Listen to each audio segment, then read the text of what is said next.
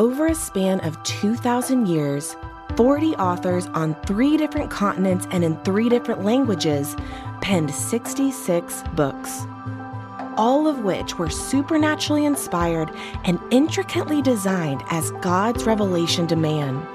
The spoken word of God, living and active, sharper than a two-edged sword, recorded and bound just for us. Join us on a journey from Genesis to Revelation. All sixty-six books, the big book, cover to cover. This is Michael Easley in Context. So if you have your Bible, we want you to open it to the book of Zechariah. And in this story, let's talk a little bit about the prophet himself. He was probably born in Babylon. And we talk about pre-exilic and post-exilic stories. Well, he would be a post-exilic child, essentially. And so he is a contemporary of Haggai. He is also a prophet and priest in the sense that Jeremiah and Ezekiel were also. So he's unique in that way. Zechariah means essentially God remembers the name. It's pretty straightforward. And about thirty some times, depending on the English Bible you might use, you'll find people named Zechariah. So it was a name that the devout Jew liked to name their sons. The book of Zechariah is fascinating. It's the longest of the minor prophets. It's sometimes called the book of visions because you've got some pretty interesting, almost crazy language in some of the first part of the book. And so we just divide the book real simply into two parts. Chapters one to nine are called the night visions, or the eight night visions that Zechariah had. And then we have chapters nine to fourteen, the second half of the book, which are the burdens, or some Bibles use the word oracles, which I actually like better. The burden, it is heavy. It is hard information, but an oracle is that God is pronouncing something through the prophet uh, to his people. So it's this oracle that's just more than a, pay attention, this is the word of God coming to them clearly and specifically for a time that they're uh, having trouble. Now, to, to sidebar a little bit about the book, Zechariah's uh, book is referenced about forty-one times in the New Testament. In other words, the New Testament authors quoted Zechariah or made allusions to what he taught forty-one times, extraordinary amount of information. And so some of these phrases, as you read through, you're going to go, oh, I remember Jesus talking about, I remember reading about that in the in the, in the uh, account of Acts, where the apostles refer to these phrases. So it, it takes a lot of attention in the New Testament, rightly so. Now that said, uh, when has your church Uh, taught through the book of Zechariah in detail? If this is a book that's cited forty-one times in the New Testament, it's the longest of the minor prophets. It's got these crazy visions at some level, but they're important visions. And then how we uh, cipher through this.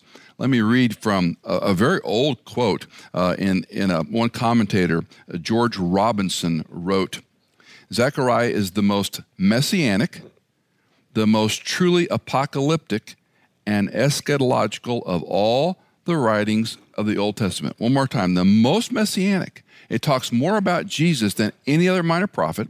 It's truly apocalyptic, meaning end times, and eschatological, meaning the future times. So we think of the apocalypse or apocalyptic at the end of, let's call salvation history, eschatological, meaning the future. So he says, truly apocalyptic and eschatological writings of all of the Old Testament. Quite a statement. So again, why don't we study this more, and why don't we teach it more? And of course, in the survey and overview, we can't get into too much detail, but I want to give you a sense of what the book is about. Uh, our friends Bruce uh, Wilkinson and Ken Boa, again, I want you to hear what they have written in their great book, Talk Through the Bible. For a dozen years or more, the task of rebuilding the temple had stood half completed. Zechariah is commissioned by God to encourage the people in the unfinished responsibility. Rather than exhorting them to action with strong words of rebuke, Zechariah seeks to encourage them to action by reminding them of the future importance of the temple. The temple must be built, for one day, Messiah's glory will inhabit it. Let me stop it for just a second. Remember, the temple complex, we'll talk more about this in a moment, is the place and the name where God chose for Solomon to build the complex. That goes back to Abraham's almost offering his son Isaac on the altar. It's the same Mount Moriah. But I love what they write, and, and it, so concisely, you miss it. For one day Messiah's glory will inhabit that temple complex. And that's the future looking forward to. Uh, it won't be a, necessarily the way we envision someone living in a castle, but the glory of the Lord Jesus Christ will inhabit it. They continue, and I love this statement, but future blessing is contingent upon present obedience. Future blessing is contingent upon present obedience. The people are not merely building a structure, they are building a future.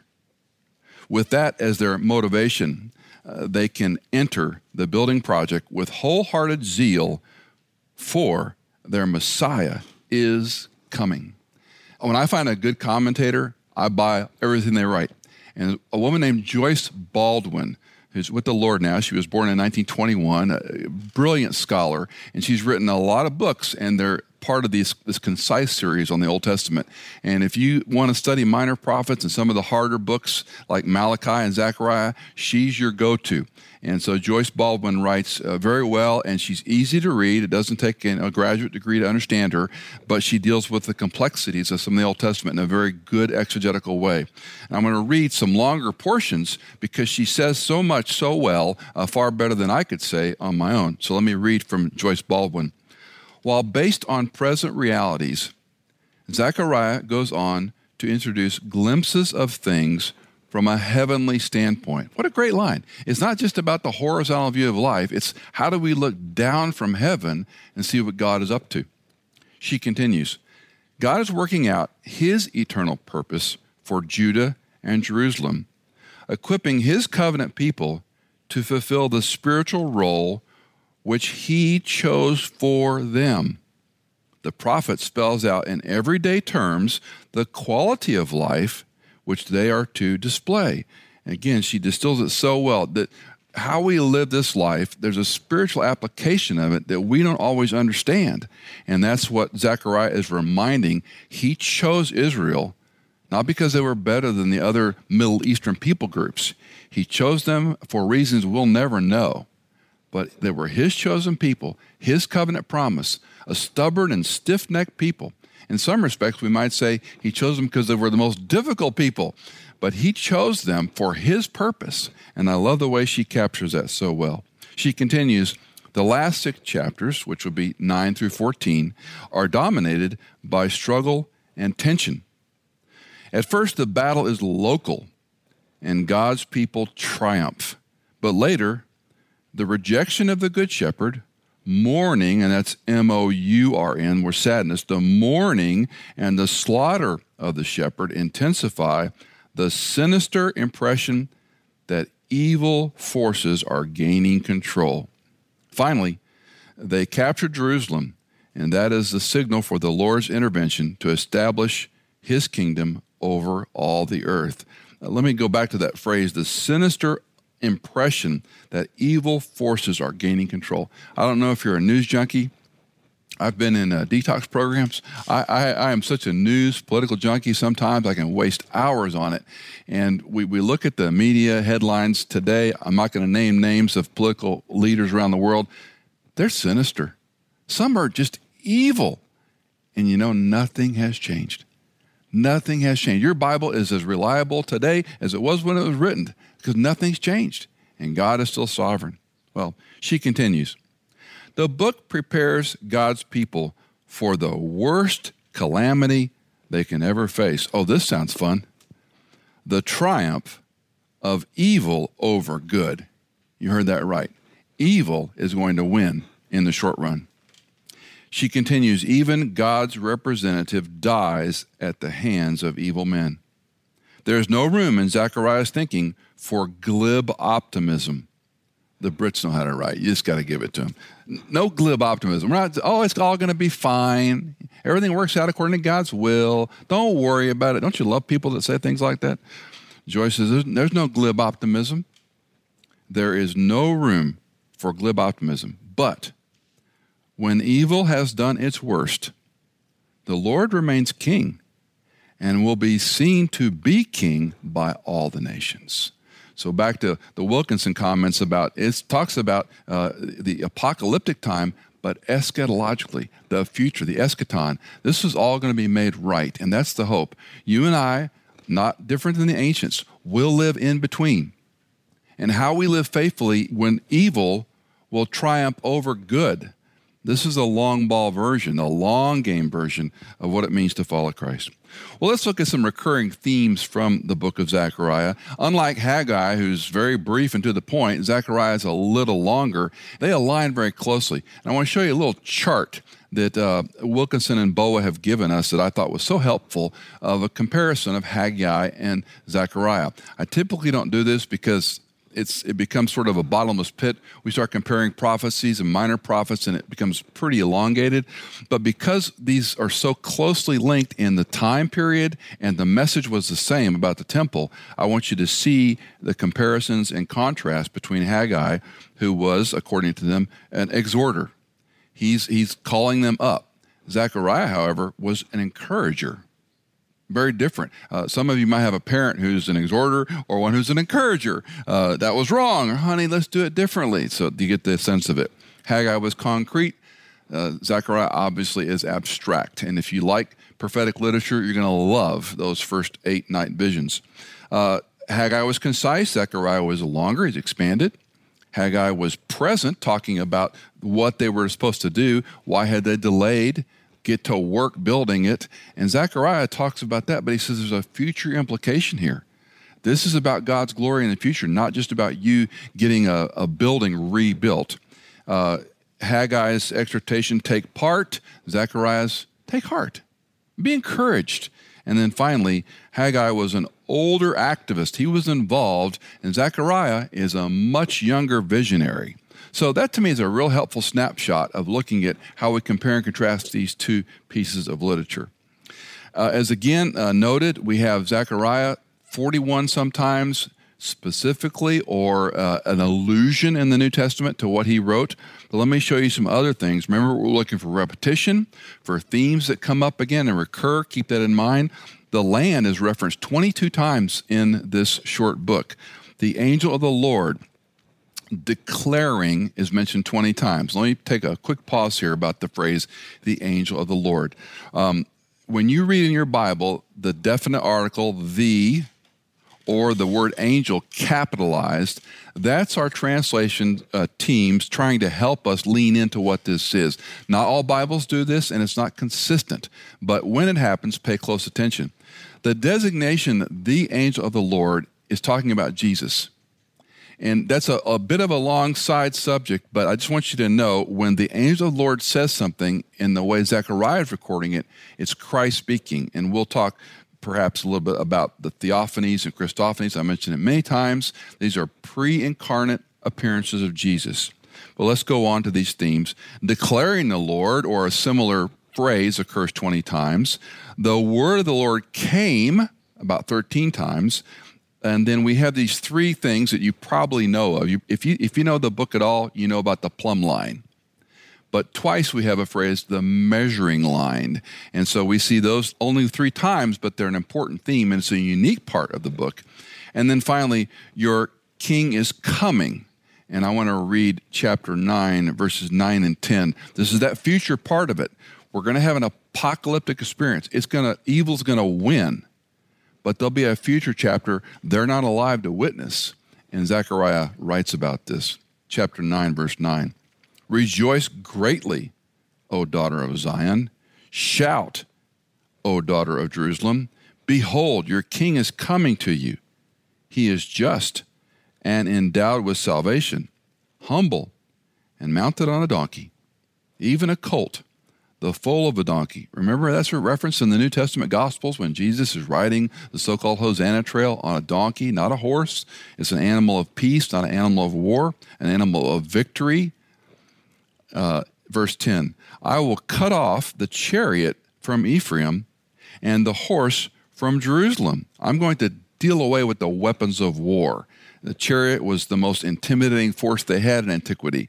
Horses and chariots were, uh, Israel wasn't even supposed to have those, technically speaking, but their enemies did. God wanted them to trust in him as their captain, as him and their leader, as him and their victor, not their own armament. But nevertheless, uh, Zechariah is saying it won't matter. Even horses and chariots will be nothing toward the end. Uh, and the bow of war, which is a metaphor, of course, an archer, but it's the whole bow of war, the whole aggression of war. The bow of war will be cut off. You cut a bow, it's a useless tool. A neat picture. And he will speak peace to the nations. And his dominion will be from sea to sea and from the river to the ends of the earth. So there's this future eschatological glimpse. Even though evil's going to triumph in their day, there is a great hope and a great future that they won't witness in their lifetime. Now, when you study prophetic literature, there's this problem. And let's think of a bell curve. There are people that will dismiss it, and there are people that were that are going to be overly ambitious in their interpretations. And you've probably been exposed to both. If you ever watch T V preachers, um, which uh, a friend of mine said, you know, during this season, we've all sort of become a televangelist overnight. Uh, but anyway, if you if you listen to T V preachers, you're going to have a lot of um, outlandish, uh, uh, inventive, interesting pictures of these visions. They're going to go crazy with them. And um, on the other hand, is dismissing it right? I'm not for balance, I'm for accuracy. What does the text tell us? And that's why I'm a broken record on context. You have to understand, I have to understand the context which these stories are, are compiled, God speaking to his people. How did the Israelites in Judah, how did they hear this? What did it mean to them as best we can ascertain? And then we back up the lens. And we go, what does it mean later in time? How much of these prophecies were fulfilled? How much are yet to be fulfilled? And that's the art and science of Bible study methodology. It's not as hard as it seems, but I think the continuum of dismissing it or having these overstated, ambitious, kind of creative things, both are wrong in the sense, don't just blow over it when it's hard and don't, don't uh, overly interpret it. Uh, look at plain language as best we can. It's always good to begin with the first presupposition, who was hearing this? What did it mean? And we go back to what's the problem? They had been in sin. They'd gone into Babylonian exile. In three ways, they've come back home. They've repatriated their country. The problem is everything's been destroyed and overrun. And God wanted them, first and foremost, to rebuild the temple. And they didn't do it. They stopped and they started. And that's where Haggai and Zechariah come in and say, you got to finish what God sent you back here to do first and foremost. Well, one thing I do want to try to do, even though we're in the limits of a, a survey and from a time perspective, I want to take you through chapter three in a little more detail and show you how some of these things apply and show you some insights that they would understand. And maybe you and I need some help understanding what is going on. So there are a number of characters in chapter three. The first one is the identity of Joshua, who's clearly, we know who this is. Secondly, the angel of the Lord, who is Jesus, and then Satan. There are other characters, but those are the main three I want you to see in chapter three of the book of Zechariah. So let me read about these characters. And again, I remind you, the pre-incarnate Jesus Christ. You can think of the angel of the Lord with Shadrach, Meshach, and Abednego. You can think of uh, the one who wrestled with Joshua and touched his, his hip, and he limped the rest of his life. Uh, you can think of when Abraham is offering a sacrifice, and these three angels show up, and one is the lead angel. These are the pre-incarnate Jesus Christ. I happen to believe that uh, the creation account was the pre-incarnate Jesus making the universe, making the world as we see it. Um, you may disagree with me on that. I think those are pre-incarnate appearances Uh, of Jesus Christ in our Old Testament. So with that, let's listen to chapter three, the first few verses, one and two. Then he showed me, Joshua, the high priest, standing before the angel of the Lord, and Satan standing at his right hand to accuse him. And those of you that know about right and left hand, this is a very interesting point in our scripture. This is, I think, the only time we have Satan at the right hand mentioned. The Lord said to Satan, the Lord rebuke you, Satan. Indeed, the Lord who has chosen Jerusalem rebuke you. Is this not a brand plucked from the fire? Now, I want you to notice, first of all, the verb standing. Joshua is standing before the angel of the Lord. Why? Why does Zechariah, why does God want him to record it that way? The priest had a posture of worship. He stood. He didn't sit. In the tabernacle complex, in the temple complex, the mercy seat was not a place for the priest to rest. That was a metaphor where God's rest was, and we approached him through the high priest once a year. Well, Joshua is standing because he's worshiping. But notice, Satan is standing. Don't miss this. It's so important in what he's saying. This is the temple complex was designed for the glory of God to reside there, to represent God's chosen people, God's covenant promises to them. And Joshua is standing there, and, and Zechariah is giving this information to us. They're both standing. Secondly is the rebuke, that the Lord rebukes you. Twice we find this word, rebuke, rebuke. He chose Jerusalem. He chose Israel. He's rebuking Satan. You got to see this juxtaposition. As I mentioned earlier, he didn't choose Israel because they were better than other people. I, I would strongly argue he chose them because they were just like the rest of us, but maybe a little more so. Maybe they're a little bit rough around the edges. And again, they're called a stubborn and stiff-necked people. So he chooses them out of his grace, out of his divine plan that we will not understand on this side of eternity. And he's rebuking Satan because he chose these people. You don't understand what I've done, Satan. I chose this piece of land. I chose these people. That's where I'm putting my name, and I'm going to shut you up. That's a really good way to understand the phrase rebuke. God chose these people, but notice they're a brand plucked from a fire. It's a great image. It, uh, a lot of people uh, on their Instagram accounts have their little fires at night. They have their fire pits. We're all, uh, we love having our fire pits, right? We like to dig around and fuss with it and sit back and watch the sparks fly up and go inside smelling like smoke. Uh, but we love having fires. You got a, a brand, a, a stick, and it started to catch on fire, and you pull it out, and when you separate it from the fire, it goes out. It cannot stay lit without more fuel around it, right? It's a great image from antiquity to today. It's a brand plucked from the fire. And you might know that that occurs in a lot of places in the Bible. In Amos chapter four, verse eleven, it talks about Sodom and Gomorrah and that Israel was a brand plucked from the fire. They should have been destroyed, but God had mercy. And so when he snatches something out of the blaze, he's saving it from certain destruction.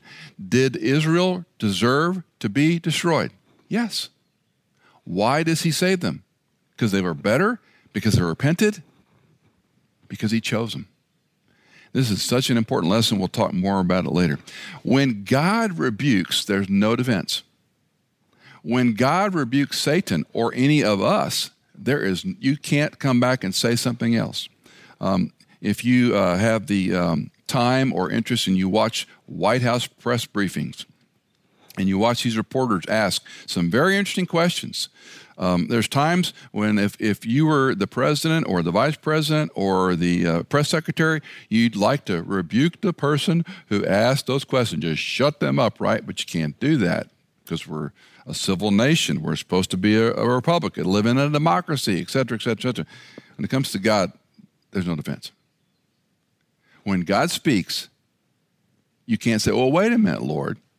I disagree with you on that. You've been unfair. You've been unkind. You've not given us enough mercy. And when you read the rebuke coming from God, a chill ought to run down your spine. He's rebuked Satan. Twice it's mentioned in the text. The Lord rebuke you. He's chosen Jerusalem. He rebukes him. You can't say this about my choices, my not because they were better, but because, because God chose them. God spared them. I use the C P C P, Covenant Promise Chosen People. Write that down on your margin, put it somewhere you remember. C P C P, Covenant Promise, Chosen People. When God chose these people and he made a covenant promise, that cannot change. That cannot change. And that's why I believe Israel and the Jew still play a role, even though they denied the Messiah, even though in the first century when Jesus was alive, they denied him. Many believed. And many still believe. And it's not a matter of where we were born or our D N A. It's a matter of, do you trust in him? And he chose people, and he made a covenant promise, and that cannot be changed. Verses three of Zechariah chapter three, three and four. Now Joshua was clothed with filthy garments and standing before the angel. He spoke and said to those who were standing before him, saying, remove the filthy garments from him. Again, he said to them, See, I have taken your iniquity away from you and will clothe you with festal robes. So we have this, first of all, the angel of the Lord. We have these two standing in front of him. Joshua's worship, worshiping God. Satan is accusing God. Now we have this rebuke. You can't say this about my word and my covenant. And now we have this picture. Although Joshua's standing, we're told he has filthy garments. A priest can't have filthy garments. It's a beautiful picture. It's a beautiful metaphor. You're, some people see this as a sign of mourning because we do have the reference to mourning. I think it's a sign of his sin representing the nation's sin. The high priest had to go in without sin.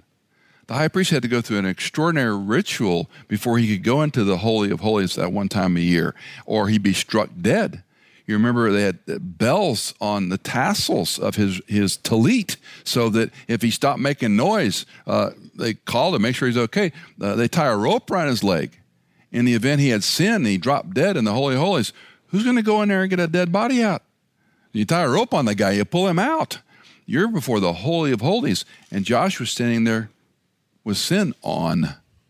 His garments are filthy. He can't do anything about it. Someone else has to remedy his situation. And that's when God says to take those things, remove those filthy garments, verse four, from him. See, I have taken your iniquity away from you and will clothe you with festal robes. So this sign of iniquity and sin, maybe mourning before God, only God can fix that. And think about the worship process. Man can't even approach God the right way. It takes someone else to do it for him.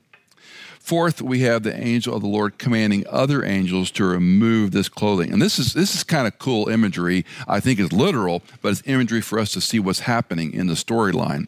Don't miss the obvious. I have taken away your sins, and I will clothe you. Again, it wasn't his ability to take the sin condition away. Well, let's look at three lessons from the book of Zechariah. Hopefully it gets you uh, interested in reading it on your own, perhaps this week. It's a short book. It won't take you long. Um, the first one is a lesson that would apply to many books of the Bible, but it stands out to me very loud and clear. It's hard to overstate the importance of obedience. Uh, we live in interesting times. I don't think we're unique in, in many respects. Nothing is new under the sun. But any parent uh, who's raising children, you want your child to obey you. You want him or her to do what you've asked or told them right away. Not argue with you, not debate about it, not make excuses, not lie. Um, did you clean your room? Yes. And they didn't clean their room. They shoved it under the bed. Did you hit your brother? No. And you did. I mean, it, parents, God is teaching us the most obvious lessons on the planet. You want those under your authority to obey you for good. It's that simple. We have gotten to a place because our culture worships identity. Our culture worships our personal rights. Our culture worships our heart, the way we feel. We have gone crazy theologically. God cares about your and my obedience far more than we understand. We can play the the dangerous game. Well, he'll always forgive me. Yeah, he will.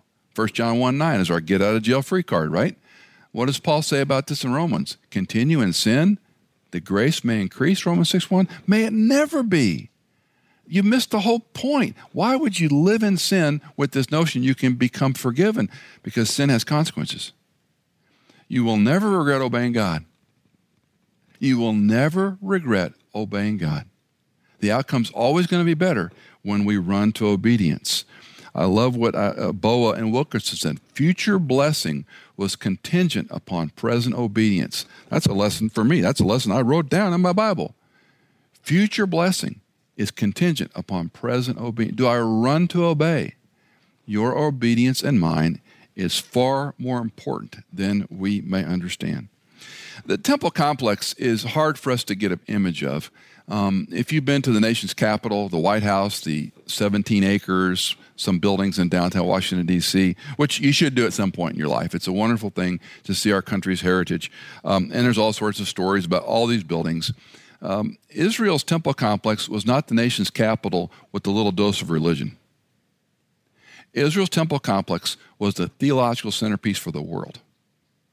wasn't just a place of power and politics and money. It was the theological centerpiece of the world. This is how you worship God. You must do it His way. You can't do it any other way. And the exclusivity of the temple was the centerpiece of your life you have abandoned for your own home. Remember, Haggai talks about you're living in your own houses are built, and the, the home of the Lord, quote unquote, is unbuilt, unrepaired. Um, this picture of looking to a future where this complex is going to bedazzle the planet. We talk about the eight wonders of the world, the nine wonders of the world, or however many we're up to now. Uh, this will be the wonder of all eternity. The temple complex is God intended, and what it will look like in the eschaton will blow our minds, both our human minds and our eternal minds that we have when we step across that threshold. They're going to have recurring foreign invasions. They're going to have problems, wars, battles, all because of one thing. They didn't obey. They didn't obey. Think if we could stop all wars, we could stop all conflict around the globe, if we just obey. Now, we can't because we live in a fallen world. This isn't a theocracy. We're not living under God's rule and God's reign in our country. But that was the image He gave them. If you will obey me, if you will obey me, I'll take care of all this. Lost opportunities. Secondly, rebuilding is both literal and spiritual. And again, it's too easy to miss. Some of these lessons are so obvious we run over them because we don't stop to think about it. For Zechariah, the temple complex was a physical place they had to rebuild. It was designed by God. The uh, blueprints, if you will, the, the Levitical priest had, how the measurements of it, the implements, uh, what was gold, what was bronze, all the ornate designs, the candelabras, the altars for, for killing, the basins that held water for washing. It was a very detailed prescription, a building blueprint for the place where God would have His glory, the place where sacrifice could occur. If they didn't physically rebuild that, they're spiritually not being rebuilt. And that was the connection. That was what they would miss. Uh, for God to have a presence among His people, they, they didn't have to have the temple for God to be with them, but that's what God prescribed. He said, you go do this, and they didn't obey. And so it's a, it's a rebuilding literally. If you do this, you're putting your priorities in line. You're putting, we might say, God first in your day. And you need to get the temple restored because rebuilding that has literal and spiritual implications. And this is where the measuring line and the plumb line become important. If you're going to build something or rebuild something, you better have a good tape. You better have a good scale or a good measurement. You know, in the United States Bureau of Measurements, I think that's what it's called, they actually have the ruler. They have the standard for a ruler and a yardstick and so forth. And so if you're going to manufacture rulers, today we do it on our phones, but if you want a literal scale or a tape, you have to measure it against something. Think of having, uh, if you sew fabric or if you're a carpenter or you work with pipe and you cut pipe or for plumbing, well, what's the, what's the rule? Uh, measure once, cut twice? No, measure twice, cut once. You got to have a measuring line to make sure it's going to fit. You can always cut off more, but if you cut it too short, you can't fix it. The measuring line, the plumb line, was a picture of you have to rebuild this to a standard. It can't just be the way you and I think it looks good. Oh, I don't like that. Let's let's taper the roof. Let's change it. Let's make a bigger floor plan or let's add a room. Nope. You do this according to God's blueprint. And so that image of Zechariah of rebuilding the people, rebuilding their spiritual, literal condition, the spiritual condition, and the literal condition of the complex, you have to have the right measurement. And again, you can blow past this pretty quickly if you don't uh, stop and think about it. Um, one final observation about that. Um, what are you rebuilding? Something that was broken. You're repairing something that needs attention. Uh, many of us have taken on projects in the last few weeks because we might have a little more time and margin if you can get the supplies you need. Uh, and you're you're building things, you're fixing things, and and there's a isn't there a great sense of accomplishment when you fix something? when you rebuild it, when you repaint it, when you add something on, when you, uh, a friend I saw on their Instagram feed, they were taking their deck apart and they were fixing some rails and they're going to eventually put concrete in, but they said, for now, we're just going to do this. And the sense of accomplishment when you do that is so wonderful. You look at, ah, I feel so great. It looks so much better. Why didn't I do that a long time ago? The same is true spiritually, guys. The same is true spiritually.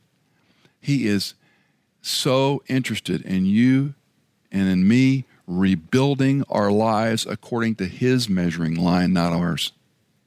Obedience is more important than you and I understand, but we must obey to his standard. And this isn't legalism. This isn't do's and don'ts. If then, it's a sense of, do you align yourself with this? How often do I pray? And the first thing I say is, thank you for your word. Thank you for what, this is the standard. This is the plumb line. It does not matter how you and I feel about it. Oh, I know I'm going to make people upset about that. It does not matter how you feel about it. It matters if you obey. It matters if you align yourself with his standard. Now, I will say, when we do that, we feel pretty good about it. Our feelings to justify our sin behavior is where we get in trouble. Our feelings to reinterpret the Bible, to change the measurement. If you change the measurement uh, on a dress pattern or a blouse pattern, you're going to have a wonky product. It's not going to fit well. It's not going to line up. Same is true spiritually and far more important. Third, and finally, be eager to pay attention. And I've kind of flipped the passage to pull this out, but be eager to pay attention. My friend, Doctor Kurt Thompson, um, who's a psychiatrist, he lives in Washington, D C, has a phrase, pay attention to what you're paying attention to. Pay attention to what, I love that phrase. Uh, and this is what I think we can draw from this passage. Let me read from uh, Zechariah chapter seven, verses eleven and twelve. And you'll notice how I've flipped be eager to pay attention, because in chapter seven, verse eleven, we read, but they refused to pay attention and turned a stubborn shoulder and stopped their ears from hearing. They made their hearts like flint, so they could not hear the law and the words which the Lord God had sent by his Spirit through the former prophets. Therefore, great wrath came from the Lord of hosts. It's uh, chilling how bent we can become to sin.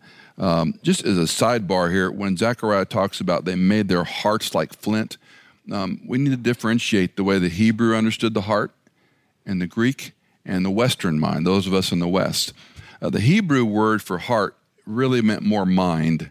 Uh, cardia was the center of the person in the Greek language and in, in, in the whole Greek Journeys of Paul experiences. They thought, how they felt was visceral and important to them, the cardia. But the Hebrew was the mind. Yes, the word is used for heart, but it wasn't linked the way the Greek culture and the way the Western culture thinks about how I feel about this. I leave with my heart. My heart tells me, my heart conviction. That's important, but this trumps. The, the standard, the measuring line trumps. What Zechariah is saying is you turned a stubborn shoulder, you're not paying attention, you stopped up your ears, and you made your heart like flint. You've turned off your head and heart to the truth of Scripture.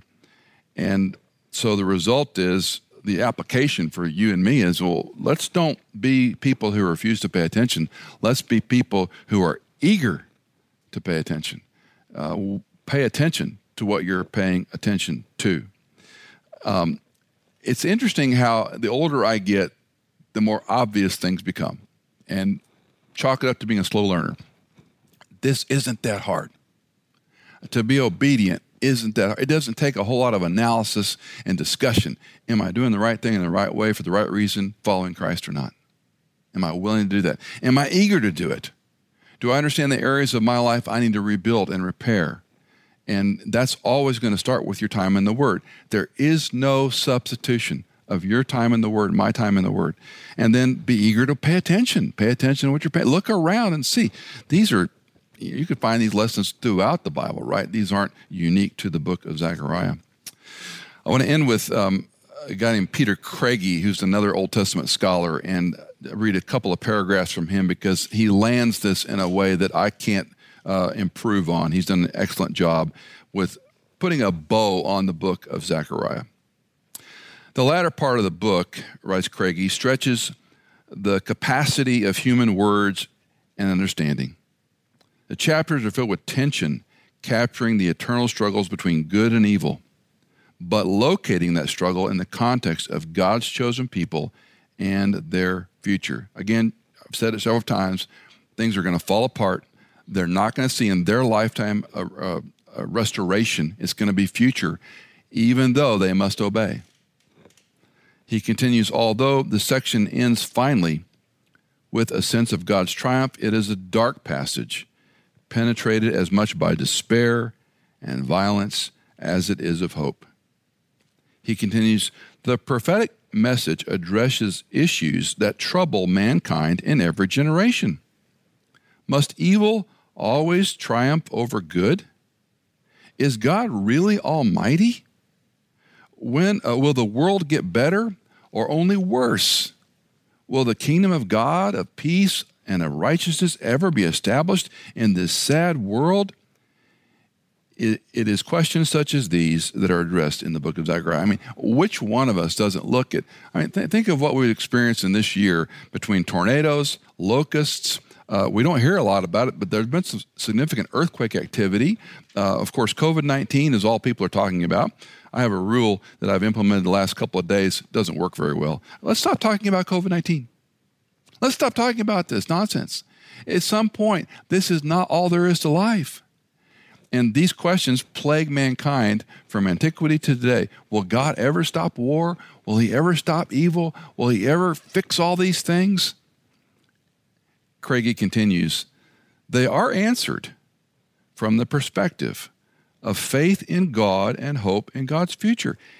I want to stop there. That's not the answer we want. That's the answer we get. And this is where we're aligning our thinking, not the way we feel about God's future. They're answered from the perspective of faith in God and hope in God's future. But insofar as the book contains answered, they are addressed from faith to faith. I believe him. I believe him. I believe him. The outcomes aren't what I want. I still believe him. I don't like the way this is working out. I don't like the hurts I'm going through. I still trust him. I don't like that my husband or wife has broken my heart. I don't like that my, my economy is upside down. I don't like where my job is. From faith to faith. That's what he's looking for. And insofar as those answers pertain to, in part, to a future world, they are expressed in language which is difficult to interpret, but breathes nevertheless with an ultimate hope in God that cannot be destroyed. An ultimate hope in God that cannot be destroyed. This is faith to faith. Uh, you, you heard the cliche, we've won the war, but we're going to still be in the battle. Maybe it's worn out. It's a pretty good reminder. Why do we ever think life is going to work a certain way? Why do we ever think that sinful people in a fallen world, in a fallen context, we're going to somehow be better by more education or more money or more this or more that? They're not, just like they were in antiquity. And you and I may see brighter porn. I hope we do. I pray we see brighter futures. Maybe we struggle. Maybe you struggle. Maybe people you love struggle deeply. Um, but do you have faith to faith? Do you trust him no matter your circumstance? That is the reality of faith. That's what he's looking for. He's not looking for us to check boxes to be spiritual. He goes, will you trust me when you don't understand? Doesn't that go back to obedience with your kid? When you're teaching your son or daughter to brush their teeth, did you brush your teeth? Yes. What do you say? Let me smell your breath. You need to go brush your teeth longer. I brushed my teeth, Mom. Big argument ensues. So you buy fancy toothbrushes and toothpaste that tastes like sugar, and we try everything in the world.